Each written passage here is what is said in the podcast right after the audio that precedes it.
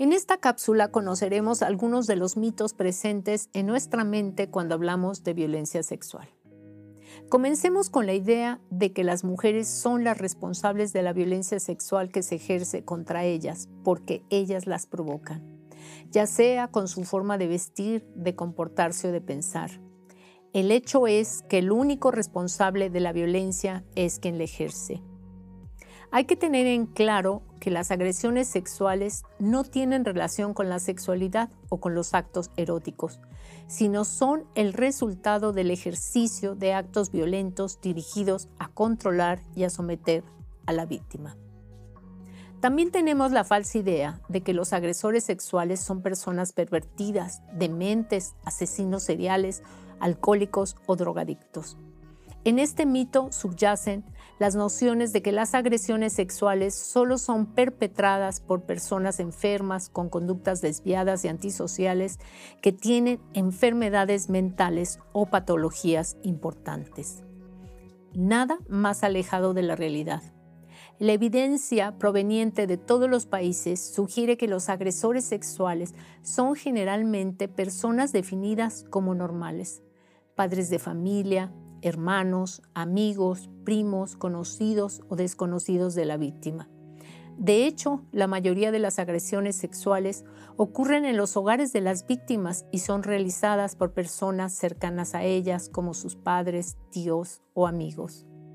Otro mito común es el de que las acusaciones sexuales son en su mayoría falsas debido a que las víctimas tienen otros motivos para denunciar a los agresores, motivos que están muy alejados del objetivo de obtener justicia. Este mito no solo es falso, sino es violatorio de los derechos de las víctimas establecidos en nuestra Constitución y en los tratados internacionales. Estas creencias no solo revictimizan a la víctima cuando no les reconoce el dolor y el daño que les ha causado la violencia sexual, sino también esta desconfianza hacia ellas les niega el acceso a la justicia. Habría que preguntarse, ¿Qué víctima de violación se sometería a la difícil tarea de denunciar un delito sexual en un sistema que la mayoría de las veces las violenta, las somete a procesos que atentan contra su dignidad? Ella es mi esposa, por lo tanto ella me pertenece sexualmente y tiene la obligación marital de tenerme sexualmente satisfecho. En consecuencia, si no quiere por la buena, yo la puedo tomar por la mala porque me pertenece. Esta creencia fue parte de nuestra cultura patriarcal durante muchos años. Estuvo muy arraigada en las sociedades cuando las mujeres no tenían derechos sexuales y reproductivos y eran concebidas como objetos y su cuerpo, su sexualidad, se definían como propiedad del esposo, hermanos y amigos.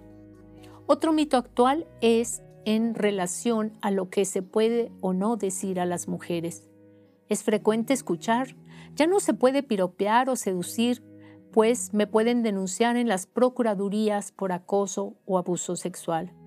Esta es una creencia falsa que normaliza y legitima la violencia sexual y rechaza que estas conductas son delitos porque vulneran el derecho de las mujeres a su libertad sexual. Antes de la existencia de los derechos humanos de las mujeres, en casi todas las sociedades contemporáneas, al hombre le era permitido por la cultura que definiera a toda violencia sexual como comportamientos normales. Abusar o acosar a las mujeres tanto en el ámbito público como en privado era normalizado. Ahora estas conductas han sido definidas como violencia en los tratados internacionales o nacionales como la CEDAW y la Ley General de Acceso a las Mujeres a una Vida Libre de Violencia.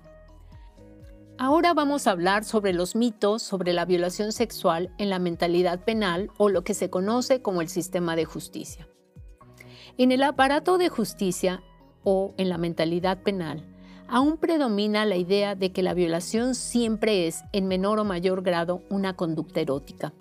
Por lo tanto, para lograr la sanción del delito hay que probar a quien lo juzga que no hubo el más mínimo ingrediente de consentimiento de deseo de la víctima en el acto delictivo. Y uno se pregunta, ¿por qué es tan difícil para la mentalidad judicial comprender que la violación no es un acto erótico? consensuado entre los participantes, sino un acto de violencia. También para la mentalidad judicial y sus códigos penales, la mujer que sufre violación es mentirosa y por esta razón se duda en mayor o menor medida de su dicho. Entonces, para otorgarle credibilidad, nuevamente se le piden todas las pruebas, pues no vaya a suceder que ella embarque a un inocente. Es común escuchar esto en los juzgados, o bien que ella inventó el delito para sacar provecho de la situación, o bien que se propició la conducta con sus coqueterías y con sus comportamientos permisivos y descocados. Y así interrogatorios van y vienen. Y en unos casos se cuestiona si la víctima se defendió lo suficiente. Se pregunta por qué no gritó, pidió ayuda y por esta razón se piden pruebas periciales y médicas para medir el tipo de fuerza que ella usó en la resistencia contra el violador. ¿Hay suficientes moretones? ¿Hay desgarre vaginal?